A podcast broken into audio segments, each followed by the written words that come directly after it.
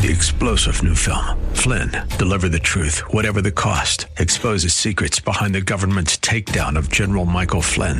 Flynn knew what the intel world had been up to. He ordered the first audit of the use of contractors. This set off alarm bells. He told the truth. He was the most dangerous person for Donald Trump to hire. They had to get rid of Flynn.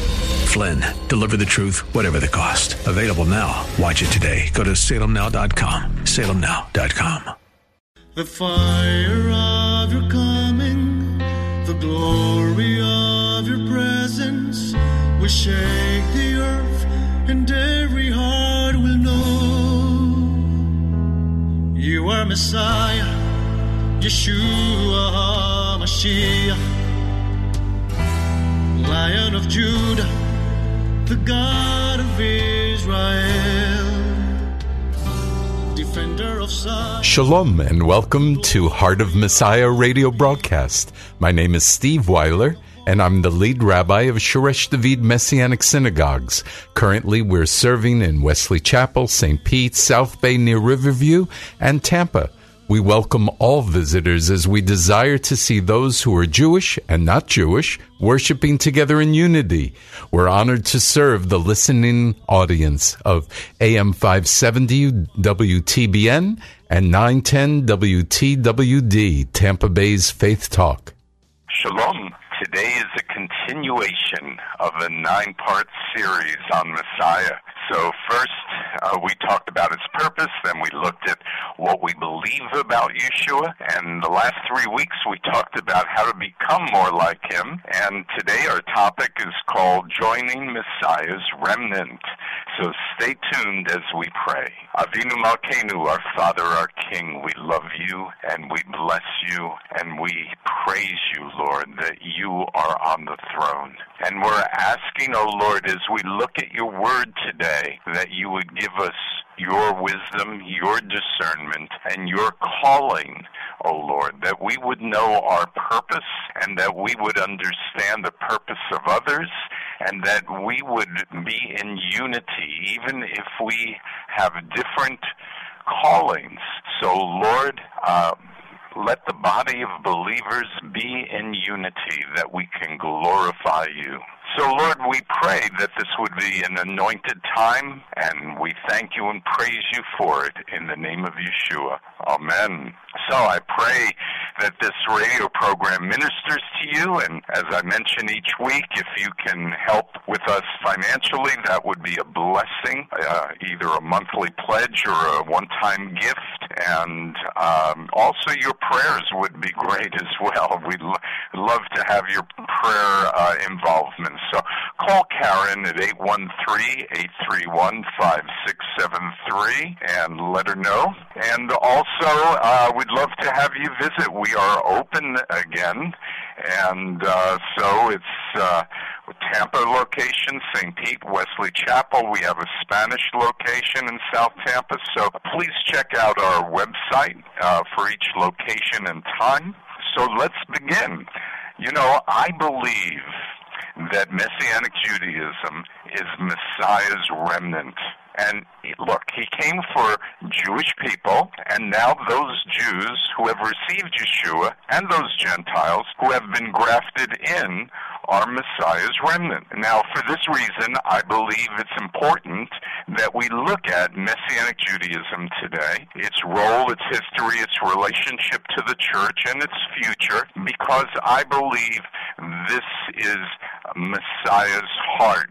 You know, oh, let me just mention a couple things. Well, let's let's start with the definition of Messianic Judaism, and we'll go from there. Uh, Messianic Judaism, I believe, is a prophetic end-time congregational movement of God, and it's made up of those born Jewish and those not born Jewish, who together in unity embrace Yeshua as their Messiah. Both groups fully participate in the life and the destiny of their Messianic Jewish congregation and community by maintaining a biblical and cultural Messianic Jewish identity because of their mutual calling from God. Okay, that's a mouthful, isn't it? And you say, well, how's that different from church? Well, we won't go into that right now, but let me just mention a couple things about labeling and, you know, here we're, we're, we're, we're labeling something, but, you know, the difficulty of labeling any group or, or discussing its values is the following. The more specific you are about your beliefs and rules, so to speak, your culture and everything, the more you will exclude others. Now, the opposite is true too. The less specific you're about your beliefs and rules and culture and everything, the less you have an organization that stands for anything. so either way, you get into trouble when you start talking about these things. So as you listen today, I'd appreciate if you apply, apply some grace as you listen to my heart and understand this is not a uh, something to divide, but this is something that is more descriptive so that you have better understanding. Okay? Good. Hopefully we got that together. Messianic Jewish values, in the broadest sense, has a number of parts to its vision. The first one is to share God's word to the Jew first. And we get this from Romans 1:16. You know the scripture, for I'm not ashamed of the good news, for it's the power of God for salvation to everyone who trusts to the Jew first and also to the Greek. I believe this is where Paul, Rabbi Paul shares his heart for Messianic Judaism, and we want all people to come to know the Lord, but our heart is going to the Jew first. Okay? Clear, hopefully. Second thing we would like to do is, is share Messianic Judaism with the church. Our desire is to help the church return to the Jewish foundation of their faith, and we also want to help the church restore their job of making the Jew jealous of their relationship with Yeshua. And we see this, this comes from Romans 11:11. And it says, I say then, they did not stumble so as to fall, did they? May it never be. But by their false steps, salvation has come to the Gentiles to provoke Israel to jealousy. Okay? So we see this again. This is Paul's heart, and I believe this is Messiah's heart. This is what God would like to see in these days. Three, we in Messianic Judaism, I believe we need to develop a Messianic Jewish culture. What, what I'm talking about there is that we develop an identity so our children will feel secure in who they are, actually, that our adults will feel secure in who they are. I always say that Messianic Judaism, everybody is unhappy with you. If you're Jewish, uh, your family's unhappy because you believe in Yeshua. If you're not Jewish, people are unhappy with you because they say, "Are you becoming Jewish?"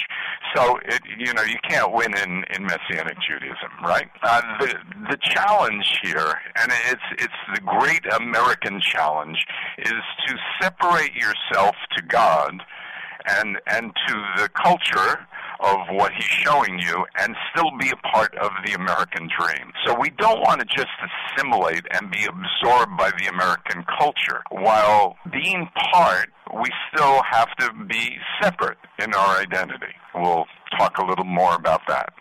Um, and then our fourth uh, part of our vision is to be a light and impact the area we are in. So we're in the Tampa Bay area, and so we want to be a light and an impact in, this area. We are to be disciples of the Lord, providing spiritual and moral guidance to our communities. We need to be people of action so that we can lead in serving the underserved. Okay? So let's look at some characteristics of Messianic Judaism. The first one I, I want to talk to uh, to you about is that Messianic Judaism is prophetic in its inception. In other words, I believe that Messianic Judaism is God breathed, that we will find it in Scripture, that, that this has to come about, okay? So the first scripture I want you to look at is Jeremiah 31:30. And this scripture describes the fact that God promised his Jewish people that they would partake in a new covenant. And so we are those people. And that's why this verse is prophesying about us. So it says, Behold, days are coming. It is a declaration of Adonai, when I will make a new covenant with the house of Israel and with the house of Judah. So does that make sense? Hopefully. And in Romans 11:25 it says, "For I do not want you, brothers and sisters, to be ignorant of this mystery, lest you be wise in your own eyes, that a partial hardening has come upon Israel until the fullness of the Gentiles has come in." So we see here prophetically that God says that there will be a, a hardening of the people of Israel until the fullness of the Gentiles has come in. And the question is, well, when is that going to happen? Well, we see in Luke 21, 24, it says they, meaning the Jewish people, will fall by the edge of the sword and be led away captive into all the nations. Jerusalem will be trampled by the Gentiles until the time of the Gentiles are fulfilled. So we see when the Gentiles are no longer in control of Jerusalem, then that will be the time where the Gentiles are fulfilled, so to speak. And that means that God will start lifting the blinders off Jewish people. For almost 2,000 years, there were blinders on the majority of the Jewish people concerning Yeshua. However, God in His Word said, as I said, that when Jerusalem was controlled by the Jewish people, that hardening would lift. And in 1967, Jerusalem came under the control of the Jewish people. And so the blinders started to lift, and thus started Messianic Judaism, the Messianic movement. In fact, it started just around 1970-ish, uh, roughly three years after Jerusalem came under the control of the Jewish people. That's pretty amazing, isn't it? So a second thought here is not only that Messianic Judaism is prophetic, but our purpose is prophetic. So uh, let me see if I can explain this. Our desire to see Jewish people come to know Yeshua as their personal Messiah and understand that he's deity and part of the triunity of God is seen as an example in Romans 11. 25 and 26, it says, For I do not want you, brothers and sisters, to be ignorant of this mystery. Now, this is talking to the Gentiles, the Gentile believers. Lest you be wise in your own eyes, that a partial hardening has come upon Israel until the fullness of the Gentiles has come in, and this way all Israel will be saved. Well, there you go. We see that God's prophesying through the, His Word that that all Israel will be saved, and so this is is kind of an end goal, so to speak, and and we need to be part of our, our Father's business, obviously. So I, I, I mentioned also, from a purpose point of view, that we want to see the church return to its Jewish roots. And so when we look at Ephesians 2, which is often talked about uh, in, in different ways, I'm going to read it and I will give you my understanding of it. So uh, Ephesians 2, 11 through 13 says, Therefore, keep in mind that once you, Gentiles in the flesh, were called uncircumcision by those called circumcision. At that time, you were separate from Messiah, excluded from the commonwealth of Israel and strangers to the covenants of promise, having no hope and without God in the world. But now in Messiah, you who were once far off have been brought near by the blood of Messiah. So let's see. What what is it saying? You've been brought near by your belief in Yeshua if if you're not Jewish, right? And, well, even if you are Jewish, but in this case, that's what the scripture is talking about to to those who are not Jewish. And you will no longer, if we can turn this the scripture around, we would say not only are you no longer excluded from knowing God or no longer excluded from the covenants of promise and no longer excluded from having no hope, but you're no longer excluded from the commonwealth of Israel. Does that make sense? So what we're saying here is that if you're no longer excluded, then you're part of that spiritual understanding of who Israel is. Doesn't make you Jewish, but it does certainly make you part of the Commonwealth of Israel.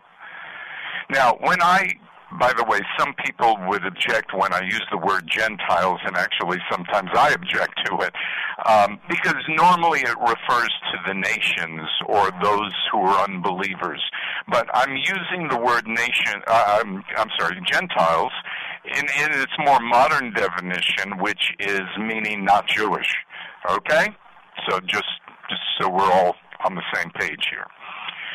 So for then to continue on in that scripture, which is Ephesians 2, verse 14, He is our shalom, the one who made the two into one and broke down the middle wall of separation.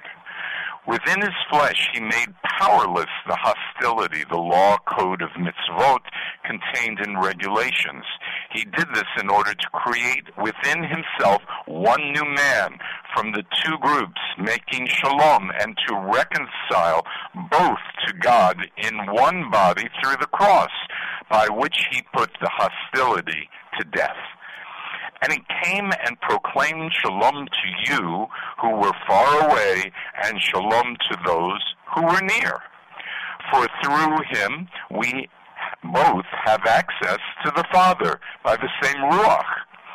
So then, you are no longer strangers and foreigners, but you are fellow citizens with God's people and members of God's household. Now, look, if you are no longer strangers and foreigners, but you're now fellow citizens with God's people, who is that referring to God's people? It's referring to the Jewish people. So, Gentiles are fellow citizens with the Jewish people. And I believe that God will be bringing the church one day into the Messianic Jewish understanding because I believe that's what's prophesied. That's what God's will is. Now, we're still talking about the biblical purposes of Messianic Judaism. And another purpose is to bring together Jewish and Gentile believers in order that the world will know that Yeshua is the Messiah. Now, all of you probably know at this point John 17, verses 20 to 24. I'll just go to verse 24 for now. Father, I also want those you have given me to be with me where I am, so that they may see my glory. And, oh, I'm sorry, I wanted to give you verse 22. Uh, the glory that you have given me, I have given to them, that they may be one, just as we are one. And I believe this passage is talking about um, Jews and Gentiles, that we would be one in Messiah. So, um, that's another purpose. An- another purpose is to build congregational communities to be a credible witness to the world. Obviously, we share that purpose with with the church, and um, we can see, for instance, in Acts 20, 28, it says, Take care of yourselves and all the flock of which the Ruach HaKodesh has made you overseers, to shepherd the community of God, which he obtained with the blood of his own. So uh, God, in a sense, is saying to us that we uh, are to shepherd our flocks, that there are to be flocks, and, and really these are congregations. So another purpose is that we are to be a light to the nation and to all the nations. And in Isaiah 49 6, it says, so he says, it is trifle, is it? It is, I'm sorry, it is too trifling a thing that you should be my servant to raise up the tribes of Jacob and the restored um, restore the preserved ones of Israel. So I will give you as a light to the nations that you should be my salvation to the end of the earth. And I believe that God is asking uh, us to join with God's servant Yeshua, and and who He's raising up the tribes uh, to to be a light to the nation along with Him.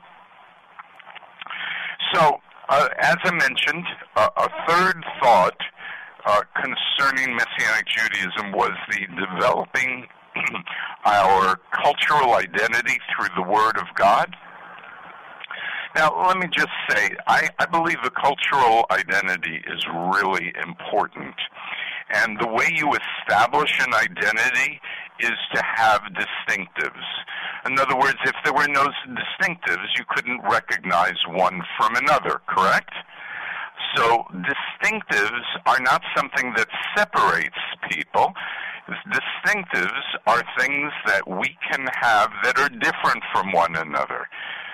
And, and that just sort of establishes who we are.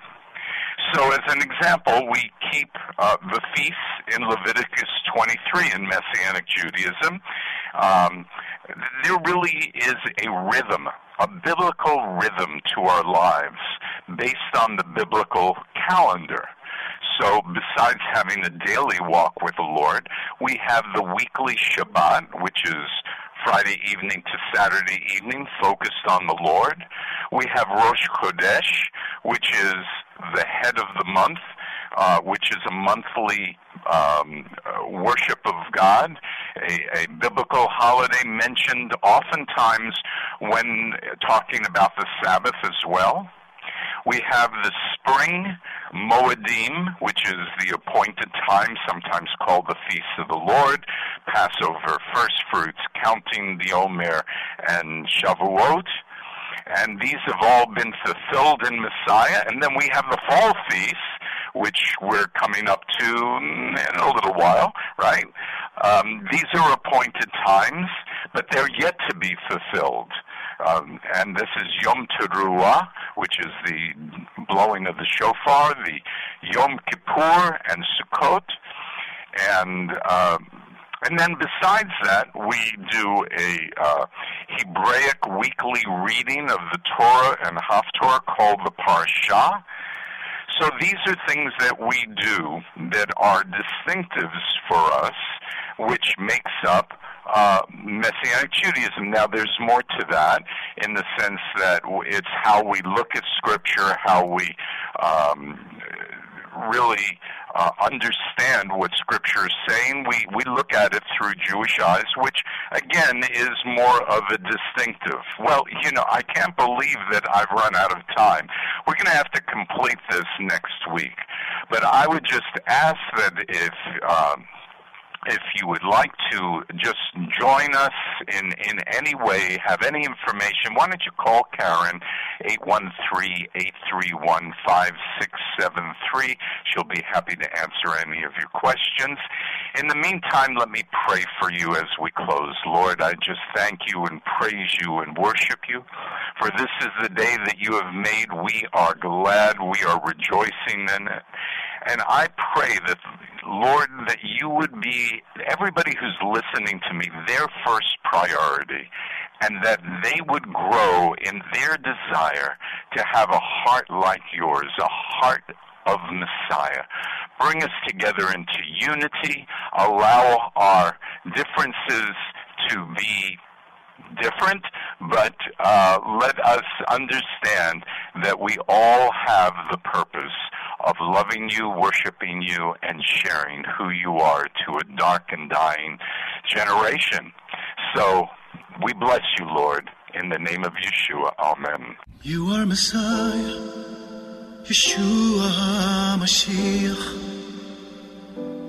Lion of Judah, the God of Israel.